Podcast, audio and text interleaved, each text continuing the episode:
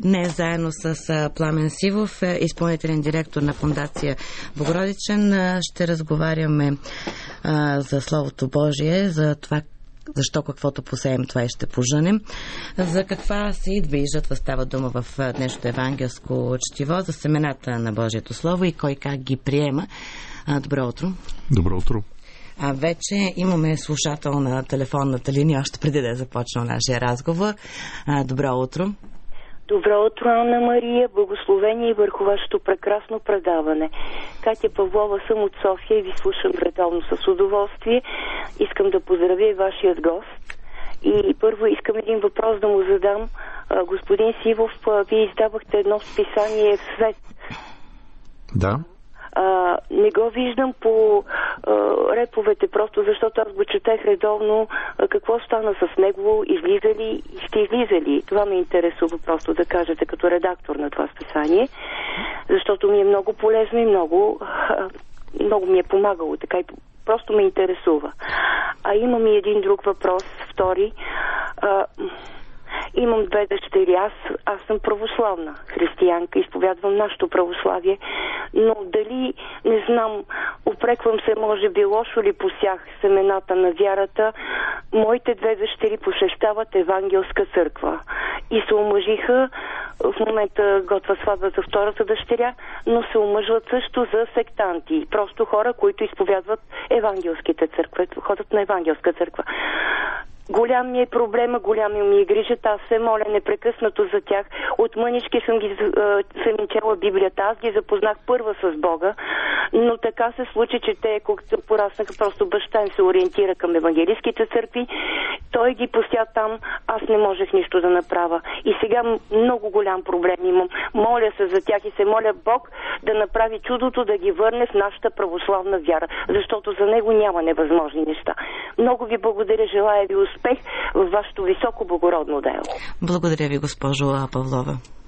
Благодаря и аз. По отношение на първия въпрос, списание Свет продължава да излиза и ако го няма по реповете, така, може би трябва просто да бъдете по-настоятелни или пък да ви насоча към нашата книжарница, която се намира на улица професора Сен Златаров 22 в София, къща за птици, там със сигурност може да го намерите. А по отношение на това, което споделихте за, за дъщерите си, не знам доколко е оправдано винаги ние да се идентифицираме с така, фигурата на сеяча от, от притчата. От една страна, да, Господ ни използва много често, за да така използва нашето свидетелство, за да, за да посее първите семена на вярата в други хора но всъщност нека не забравяме, че ние всъщност сме и така в фигурата на от другата страна. Тоест, трябва да се задаваме винаги въпроса какво се случва с Божието Слово в нас самите. Дали сме така, от, от тези, които са сред тръните, дали сме тия, от които са сред камъните, дали наистина в нас е поникнало това Божие Слово. Не мога да дам съвет, защото а, наистина това може само духовник да, да ви помогне в случая, но това, което мога да кажа, че за, за, за децата, независимо колко са големи, най-голямото свидетелство в, по отношение на вярата всъщност е любовта. И ако вие преживявате това откъсване от православната църква на децата си като някаква драма, единствено, което мога да ви посъветвам е да не позволите на тази драма да да наруши любовта между вас. Оттам нататък мисля, че Бог ще има грижата за децата ви, както и за вас и, и всеки ще намери пътя си. Никога не е късно. Нека не забравяме кога се обърна един от разбойниците. Секунди, дето се казва преди смъртта си. Така че дързайте и, и, и не, не дейте да го преживявате като някаква непоправима ситуация, защото наистина Божиите пътища са неизследими. Божието Слово е, ти каза, че а, ние се приемаме някого като сеячи, но фактически в притчата сеяча сам Господ Иисус Христос, а, а ние най-често сме в онази страна от скалистата или а, каменистата почва, където много бързо се отказваме. Защо така? Ами не знам, аз когато си мисля, че Господ ме използва да пръскам Божието Слово, било чрез книги, списания или нещо такова, това винаги се надявам да ми е за някакво смирение и да се сещам, че всъщност нашата собствена душа, моята собствена душа е камениста почва и, и, безводна пустиня. И тогава всъщност човек поставя правилно нещата и, и според мен е много важно да, да държим в ума си винаги тази притча а, и да си задаваме винаги въпроса къде сме ние и да не се слагаме сред сиячите така толкова лесно и толкова бързо, само защото примерно сме в църквата или само защото сме свидетелствали пред някой, независимо колко. А, а защо е безводна пустинята? Аз не знам. Съвременното ни общество много често ми се представя като една от тези видове пустини, каменистите, които, за които става дума в притчата. Постоянно така, когато гледам и особено в социалните мрежи, защото там като че ли говорилнята най-много свидетелства за, за духовното ниво на хората. Удивявам се колко колко всъщност повърхностност има в нас е, в момента. Колко лесно приемаме всичко. Е, колко бързо птиците идват и изкълвават е, тия зранца. Защото хората някакси дали заради някакъв владеещ либерализъм, дали заради тази всеядност, която са развили по отношение на, по отношение на духовното, което е пак някаква проекция на консуматорското начало в обществото. Имам чувството, че хората са се превърнали в абсолютно така безкритични потребители на всичко. Тоест, те ще се прихласнат по някой евангелски пасаж, след това ще се прихласнат по цитат на Ванга, който не е ясно какво е, а след това ще си сложат нещо от Дънов, а, после нещо от фаншуи и, и просто всичко, всичко, всичко ще бъде част от а, този духовен облик, който те изграждат за себе си.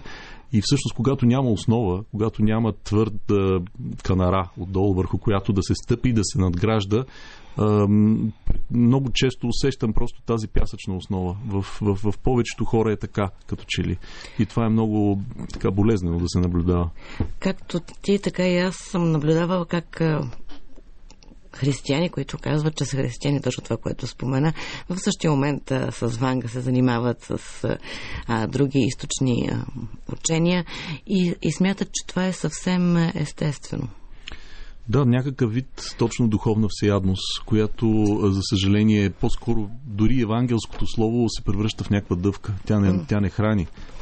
Тези, тези прекрасни истини и тези всъщност високи духовни истини, които ни дава Евангелието, не могат, да, не могат да достигнат до душата на човека и не могат да пуснат корени там, ако ние не махнем плевелите първо. И ако не си дадем ясна сметка, че истината не може да бъде толкова многогласна, толкова с най-различни лица и всички тези клишета, ето примерно, че Бог е един, пътищата към него са много и всички тези неща, които като че ли всеки е готов да сподели във вид на Фейсбук статус, нали, като някакво пределно откровение, ако човек приложи капка здрав разум към тези клишета и да се откъсне за малко от това, което са му повтаряли толкова години наред, особено в образованието, през което ние минахме, нашето поколение, едва ли не, че религията е нещо срамно, нещо гнусно, нещо, което трябва да криеш. Ако човек успее да преодолее това в себе си, пак казвам да прилага поне частици здрав разум към, към това, което му се казва за вярата, мисля, че много ще преуспеем, много повече. И ще можем да, не, да поставим нещата на правилните им места. И тогава ще можем да кажем, а, ето, примерно тази мисъл на, на някой източен философ, може би има някаква частица истина, но всъщност тя само се докосва до истината. И тогава ще можем да имаме правилна иерархия и тогава ще можем да градим. Иначе всичко потъва в, в този пясък, в тези плаващи пясъци на всепозволеността и на а, вседопустимостта. Имаме отново слушател на линията. Добро утро. Добро утро. Казвам се Радослав Киряков, аз съм евангелски пастор, пастор на Първа евангелска църква в Бургас и Здравейте. искам само да кажа няколко думи. Аз съм редовен слушател на вашето предаване, много го харесвам. Почти всяка неделя сутрин преди да отида на служба го слушам. Само да кажа на онази разтревожена майка, която се обади в началото на предаването и беше разтревожена за своите дъщери да й кажа, че няма нищо страшно. Нейните дъщери, въпреки че са отишли в евангелската църква, те остават християнки И посятото Божие Слово, което, което тази майка е посяла в техните сърца, няма да се загуби. Християнството се разделя на три основни клона в световен мащаб. Нали, католицизъм, протестанство, нали, евангелските църкви спадат към протестантския клон на християнството и източното православие. Така че те не са отишли в някаква чужда вяра, а напротив продължават е, християнската вяра, макар в друг клон на християнството, но вярват в същия Господ Исус Христос, едно и също Божие Слово ние четем и нашата цел е обща, както на православни, на католици, така и на евангелисти протестанти. Благодаря ви, господин, господин да. Киряков, за а, това ваше уточнение. Ами, нека само да допълня, че а, наистина Божиите пътища са неизследими и, и кой къде ще се спасява, м, наистина е някакъв въпрос, на който всеки трябва да си отговори с пределната лична отговорност и основания, каквито може да намери в себе си. Аз за себе си съм разбрал и знам, а, че за мен, извън православната църква, спасение няма. А, как други хора са отговорили на този фундаментален въпрос. Аз не мога да коментирам, защото това е наистина в така домейна на личната свобода на всеки и на личния избор. А, но нека не забравяме, че това, че някой се изживява като православен християнин, че се изживява като член на православната църква, не му гарантира автоматично спасение, не му гарантира автоматично святост. А, по същия начин, както и член на Евангелската църква. Господ в крайна сметка ще съди всеки по-отделно. Няма да ни съди в качеството ни на православни, в качеството ни на Колективната отговорност я няма да. в този момент. Ще продължим този разговор. Продължава разговора ни с Пламен Сивов, изпълнителен директор на фундация Покров Богородичен. За жалост, днешните млади хора, подрастващите, тинейджерите, имат едно странно виждане за живота. Те искат преди всичко да бъдат щастливи. И оттам нататък смятат, че могат да минат през всичко, само и само техната, те да бъдат щастливи. Ами щастието е нещо към което да, всеки човек се стреми, нали знаеш, че в преамбюла на Американската конституция го има това и то не е случайно. А, стремежа към щастие е нещо естествено. Въпрос е единствено кой как го разбира това щастие, а не само по себе си стремежа. А, ако по щастие се разбира м- просто да, да имаш много висок доход, стандарт, да можеш да потребяваш много, да увеличиш потреблението си максимално а, и някак си да да придобиеш всичко, което така душата ти поиска на този свят в материален аспект или в социален план, тогава да, човек има проблем, защото той няма да може да го постигне. Дори да получи всички тия неща, световният опит, колективният човешки опит от хилядолетията ни показва, че това не носи щастие, това не носи удовлетворение. Още в така и в Библията знаеме какво пише по тези въпроси. Човек, ако придобие целия свят, но погуби душата си, какво се случва. Всъщност, обаче, човек има заложено в себе си някакъв изначален стремеж към как да го кажа по-меко. Себереализация е много лош лош, лош термин и много психологически термин. Но да, щастие в смисъл на такъв той да изпълни себе си, да, да намери своето предназначение, да, да се осъществи по някакъв начин. А това осъществяване в християнската перспектива, това е всъщност връщането, връщането при Бога и така съединяването на, на човешката душа с, с, с Бога. И ако човек това успее да постигне или поне да положи началата в живота си, той ще бъде щастлив независимо от материалните си придобивки или нищетата, или богатството. Това няма да има толкова голямо значение, но той ще изпитва това вътрешно удовлетворение от себе си. За мнозина, които отхвърлят изобщо идеята за Бога, но те пък намират отеха и намират някаква реализация и щастие в, в любовта сама по себе си. И дори дори да не я наричат или дори да не я разбират до край, в това да посветиш живота си на друг, на другите, изобщо, има някакво отражение на тази божествена любов в саможертвата, в, в, всичко, което, в всичко, което любовта ни дава, когато ти самия даваш, а не когато взимаш. Изобщо в даването е явно ключе и разковничето, но пък младите хора трудно достигат, пък и не само младите, трудно достигат до, до тази истина, че всъщност получаването не носи удовлетворение, даването носи удовлетворение. И когато достигнат до тази мисъл и започнат да го извършват, те постепенно ще се причастят така в символичен смисъл, ще станат съпричастни към тази божествена логика, към логиката на християнството, ако щете, дори да не го наричат по този начин. А ако пък вече открият и какво стои зад всичкото това, и, и намерят Бога и повярват и започнат да, така, да принасят добри плодове, това няма как да ни им донесе огромни духовни ползи. Преди няколко седмици може и месец да било. Спомняш си, че имаше една дискусия за Дънов в къщата за птици. Имаме едно чувство, че много модерен става той в последно време. Ами аз не знам защо зачекна тази тема. Не знам, но а, той е модерен... Защото там има всичко. Има любов, да. има така усмивки, има танци. Ами аз какво да кажа, не съм забелязал някой да си сложи като статус във Фейсбук някоя мисъл на Светиоан Златоуст или айде да не е Светиоан Златоуст, поне на Августин Блажени, но за сметка на това статуси с мисли на дъно в колкото щеш. И когато човек си зададе въпроса защо, аз неизбежно стигам до идеята, че посредственият тип мислене неизбежно се насочва към посредствен тип духовност. И затова, колкото едно нещо ти звучи по-мъдро, без да се налага много-много да, да се замисляш на това, което четеш, толкова повече шансове има то да стане популярно. А, той е някакъв тип духовна чалга в този, в този смисъл.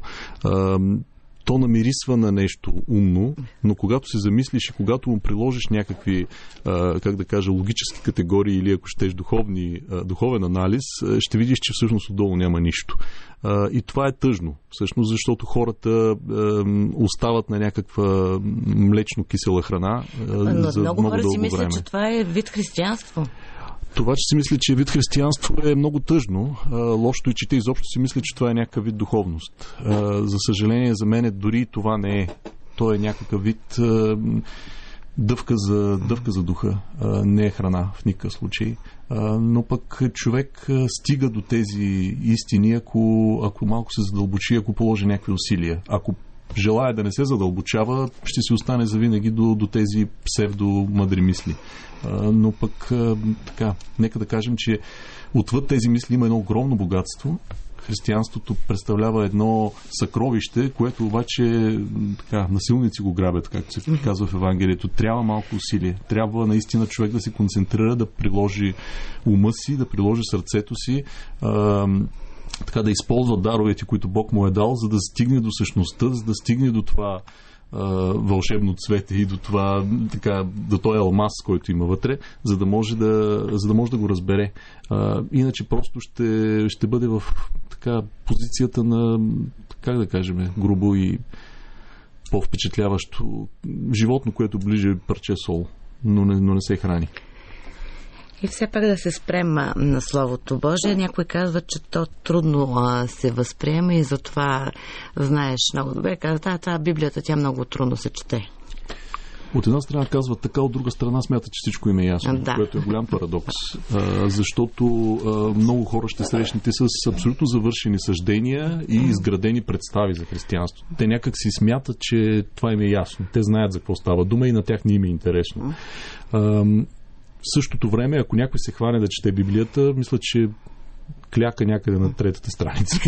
много, много малко хора стигат до втората книга в Библията, нали? дори, дори до края на първата. И все пак да, да, да се уточни, че тя не може да се чете като роман. Така е, наистина много хора са, са се опитвали. Със сигурност аз също съм се опитвал на времето си по не този става. начин. Не става, наистина. А, дори да си много а, така мотивиран, а, чисто така познавателно, няма да стане с чисто познавателна мотивация. Трябва и нещо друго. От друга страна пък тази представа, че Библията е сложна, малко ми се бие с, с самата същност на християнството, което е отворено за всеки. Всъщност, крачката е много малка, която трябва да се направи. Тя минава през едно коленичене. И извинява, имаме слушател на телефонната линия. Добро утро. Добро утро, господин Силов. Добро утро, Анна Мария. А, искам да ви споделя, че станах съвсем случайен свидетел на едно спонтанно желание за молитва у един човек. Това беше там някъде от балкона го наблюдавах между храстите. Тихичко застана в, в молитвена поза. Този човек се молише, но толкова искрено. Той не искаше нищо от Бога. Аз просто гледах лицето му толкова удохотворено, толкова красиво и плаках. Гледах го, той благодареше на Бога. Просто разбрах. Вие знаете ли, аз не мога да забравя това красиво, удохотворено лице на този човек, който е така спонтанно седна и се молише. Просто ми кажете нещо така за моето преживяване. Благодаря ви, госпожо. Моля. Аз всъщност малко ви завиждам, че сте имали такова преживяване, защото е, да станеш свидетел на искрена молитва е нещо много рядко в наши дни и го казвам с пълното съзнание на човек, който все пак ходи на църква и, и се опитва да се моли. А, защото а, всичките ни молитви, всичките ни движения в храма не струват колкото един такъв човек, който е коленичил без да иска някой да го забелязва и който коленичи наистина само пред Бога. И когато някой коленичи само пред Бога, а не заради някакви театрални причини, както мнозина от нас правят, за съжаление, а, така чисто парисейски. А, това е голямо свидетелство за околните и така, слава Богу, че ви се е дало такова свидетелство, само това мога да кажа. Да се върнем все пак на Словото Божие и на това, че а, искам да за тези хора, които казват, че ние сме християни, всичко разбираме, без въобще да са се поискали да се запознаят, без да се отишли да потърсят помощ от свещеник. Те обикновенно влизат в храма, знаят, че трябва да се запали една свещ и излизат обаче защо се пали тази свещ? Защо трябва да се прекръстят? Може ли да не се пали свещ? Мо, мо... Разрешено. Разрешено ли е? Да. да. А, съвсем а, истински случай на, на мене ми се случи в а, един храм, на, един, на едно таинство брак, да ми се направи забележка, че съм запалила свещ. Да. Защото свещ се палила само на панахити. Mm-hmm. И това ми го каза с изведение човек, който работеше към храма. Няма да коментирам кой точно. Не беше свещеник, но работеше към храма. Ами не знам, ние много често сме го дъвкали този въпрос. Защо сме такива и защо така се случва у нас и защо хората, защо хората се отдалечават всъщност от, от същината на вярата, предпочитайки е, псевдовярата и, и, всичко, и всичките външни форми, т.е. идентифицират вярата с външните проявления и смятат, че ако извършат определени телодвижения в храма или извън него, това някак си ги приобщава към християнството и им дава даже правото да говорят от името на църквата, да изискват от църквата, да настояват, да имат някакво мнение дори. Трябва да бъдем така до край честни. Нямам отговор на, на, така поставената тема, защото самия аз се опитвам да бъда адекватен на вярата и това е много трудно. И с годините, като че ли ми става все по- невъзможно да, да осъждам вътре в себе си тези хора. Разбирам ги в някакъв смисъл, идентифицирам се понякога и с тях, защото какво пък прави нас християни? до каква степен ние сме адекватни на, на, на това, което изповядваме.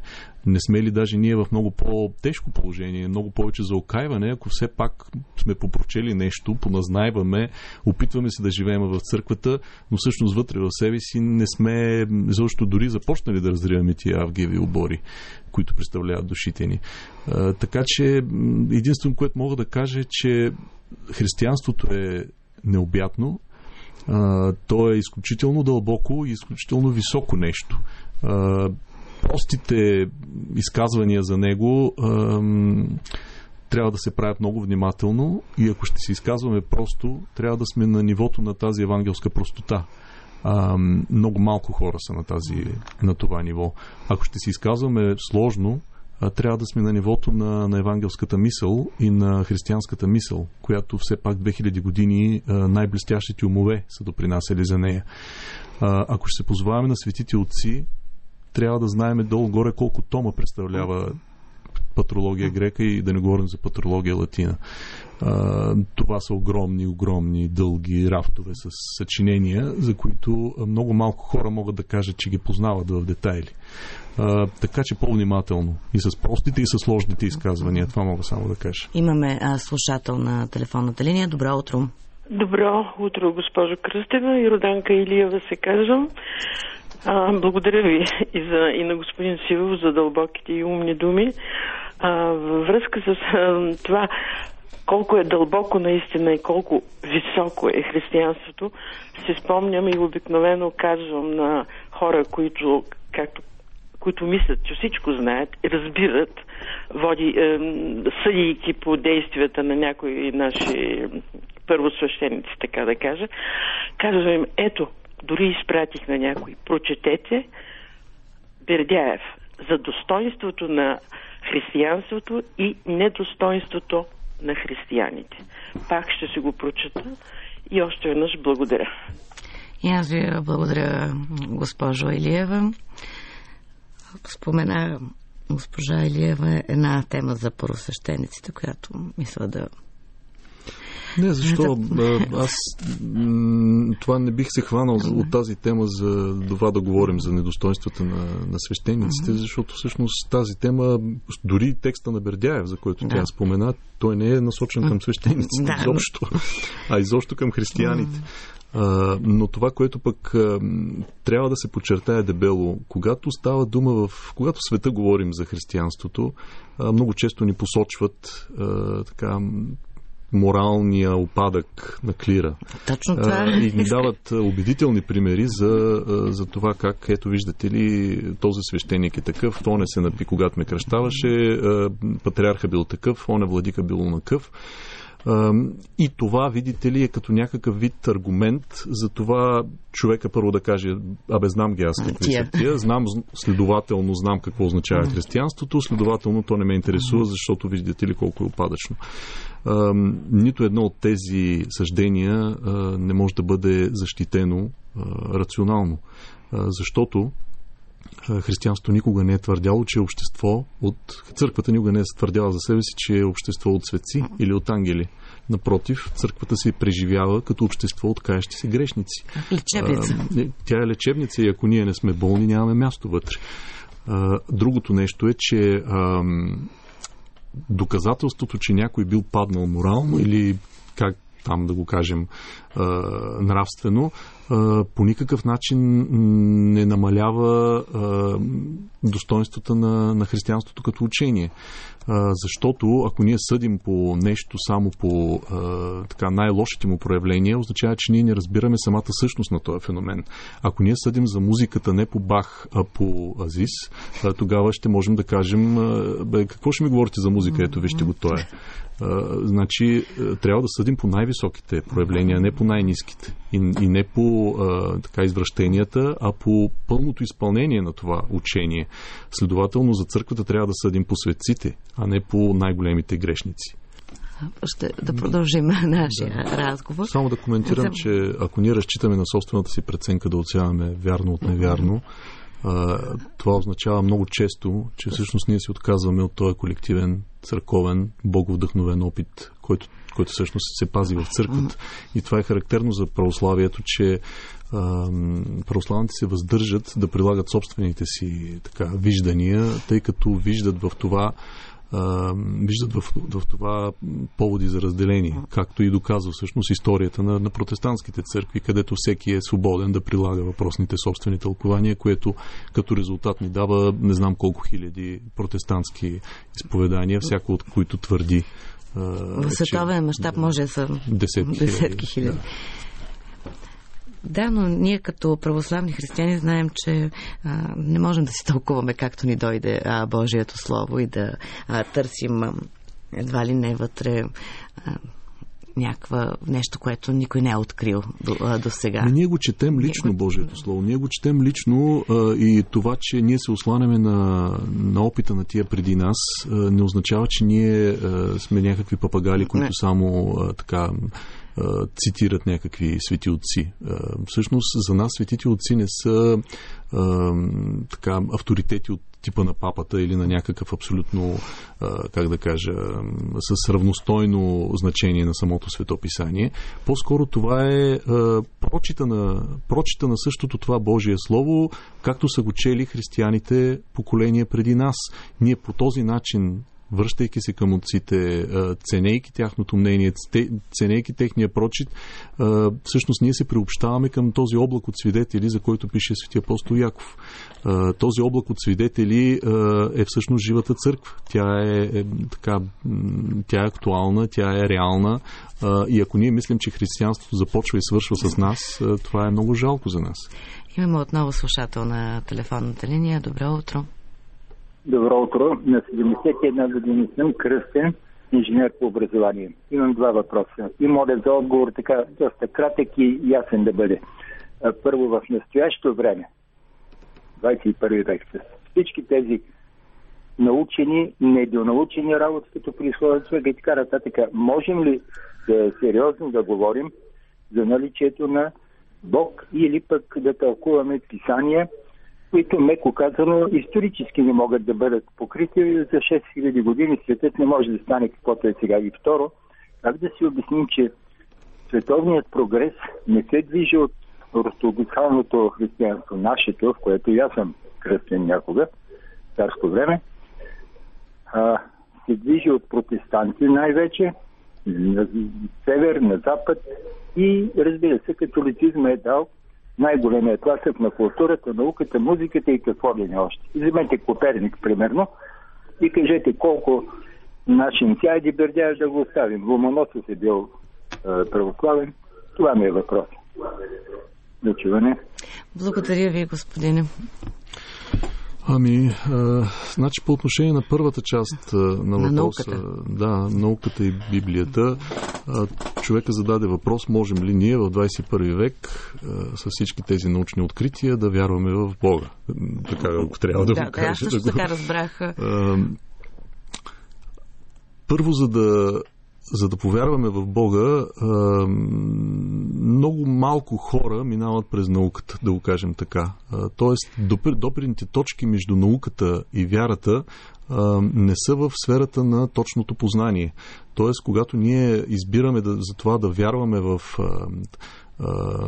чисто религиозния прочит на света, в религиозната интерпретация, в това, че света има един творец, нали, това, което, е, което твърди християнството, ние не минаваме през някакви научни доказателства за това. А, той не противоречи на науката. И той не противоречи, но това са просто два различни, два различни подхода към света.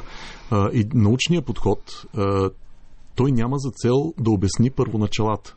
Той има за цел да обясни технологията, да го кажем така, и начина по който цъка творението, да го кажем. А, обективният учен е напълно наясно с ограниченията на научния метод. И нека не забравяме, че няма наука изобщо. Има точни науки в определени области.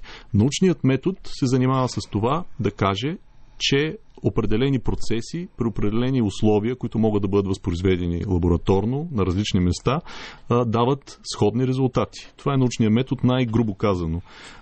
От тези лабораторни резултати, когато имате опити едно, второ, трето място, контролна група, която примерно има друго въздействие, на базата на резултати от тези опити се формулира хипотеза. На база на тези хипотези, които се потвърждават, се формира научна теория. Науката стига до там и знае кога да спре. Когато се твърди, че примерно светът не е бил сътворен, а е самовъзникнал, това дори не е научна теория. Това е определен вид мироглед, но той не може да бъде доказан. Нито в единия, нито в другия случай. Нека да не забравяме какви са ограниченията на научния метод, преди да започнем да обясняваме как, видите ли, науката отрича или религията с науката се бият Ама, и така. Я наука също така да уточним, да, защото това е важно. аз познавам физици, химици, които. Има много учени, са, които са, са вярващи и това е толкова банален факт, че няма смисъл дори да го обсъждаме. Тоест, наистина, най-големите, най-светлите научни умове са напълно наясно с ограниченията на научния метод. По-скоро не с ограниченията, а с границите. Знаят докъде свършва науката и започва чистата спекулация. И когато влезем в нивото на чистата спекулация да твърдим, че това е наука само защото използваме думички като енергия, поле и така нататък, трябва да сме наясно, че не сме коректни. По отношение на втората част на въпроса, той беше за... А, защо са а, защо католици... има православни толкова малко да. в а, така... А, в световен мащаб? Еми, как да кажа, а, зависи какво търсим а, зависи всъщност какви връзки правим. И ако разглеждаме историята по определен начин, а, всичко е въпрос на интерпретация. Ние можем да кажем, че православните нации са спрели османската инвазия навътре в Европа и по този начин индиректно са допринесли за а, научното просвещение. И в тая... Така че всичко е въпрос на интерпретация. Историята е много голяма тема и, в... и много сложна тема. И в тази връзка да цитирам още един а, а, руски човек Достоевски, който казва, че ако нямаше Бог, всичко ще да бъде позволено. Но мисля, че да, това, е достатъчно. На. Да, така е. Утре църквата чества на 14 октомври света Петка. Днес няма да се спираме на житието и само искам да подсетя нашите слушатели, които може да са забравили за този факт. Е, само ще се спре на, на това, че тя, когато чува в храма а, Христовите думи, който иска да върви след мене, нека се отрече от себе си, да вземе кръста си да ме последва, тя ги приема за свой пътеводител през целия си земен път и облича живота си на Бога. Колко от нас днес биха го сторили? примера на света Петка, на света Мария Египетска, на няколко големи светци и светици, които а, така са останали в, в паметта на църквата с това как от едни думи чути в храма обръщат живота си. Наистина е много силен пример за, за, за евангелската притча, която днес четем, за силата на, на това слово когато вътрешните пластове на човека са озрели до степен, че наистина едно малко движение е необходимо, за да обърне всичко с главата на така надолу или зависи от гледната точка. А, така че човек да започне наистина да се намества и това да се случи с цената на радикална промяна в, в живота. Това са много важни примери да ги разбираме правилно. Както за Света Петка, така и за много други светци, ние сме свикнали напевно да слушаме едни проповеди и така в типичен стил в нашите храмове, но много рядко си даваме сметка до каква степен техния пример има отражение в абсолютно директно в, в, в собствения живот, в, в собствения ни път като християни, за да можем всъщност да, да има някаква полза това четене на техните жития. И както в този случай виждаме как само от няколко думи, само от няколко пасажа. Не е необходимо човек дори да се да изучава Евангелието дълбоко богословски и да завършва богословски факултет, за да обърне живота си. Изучаването е, е вътрешен процес, всъщност, оказва се. Приемането на Евангелието, абсорбирането на Евангелието, инкорпорирането на Евангелието в, в личността на човека е духовен преди всичко, а не толкова интелектуален процес. И примера на света Петка в този случай е изключително светъл. Затова и нека това да си кажем каква е тежестта на евангелските думи, каква е плътността им за, за нашите собствени възприятия. Като някакви мъдри мисли ли ги цитираме, които можем да си сложим във Фейсбук, или като нещо, което има пределна сериозност, пределен смисъл и пределна истина. И когато ги възприемам наистина като едно към едно, като, като, като, като, като, като пределна истина, тогава и, и силата на тези думи да преобразяват живота ни ще усети много по-силно. И все пак да не забравяме думите на светия апостол Павел, които също имат връзка с днешното евангелско четиво, че това каквото човек посее, това и ще а, пожъне. Ние доста често забравяме, че доста в много от случаите ние сме виновни за това, което ни се случва. Ами разбира се, духовният свят си има своите закони. И дали ние сме вярващи или не вярващи, няма никакво значение. Тия духовни закони работят с същата сила, както работи закон за гравитацията в е, физическия свят. Един камък, като го пазнеш, той пада с ускорение, еди какво си. По същия начин и в духовния свят всяка наша мисъл, постъпка, нагласа, действие, избор влече след себе си някакви последици, независимо дали ги виждаме или не. И наистина каквото сеем, това е женем. В крайна сметка децата са плод на родителите си хората, които а, вършат определени грехове или а, имат греховна нагласа вътрешна и, и правят погрешните избори, тези избори в крайна сметка се трупат и ако не се очистят последствията чрез покаяние, чрез а, църковен живот в пълния смисъл на тая дума, последствията ще бъдат страшни. Ще бъдат страшни за вечността. Не във вид на наказание, не защото а, така, Господ злорадо иска ние просто да бъдем наказани, а просто защото това е духовен закон. Както камъкът не е виновен и никой не го наказва да падне на земята, така и в духовния свят.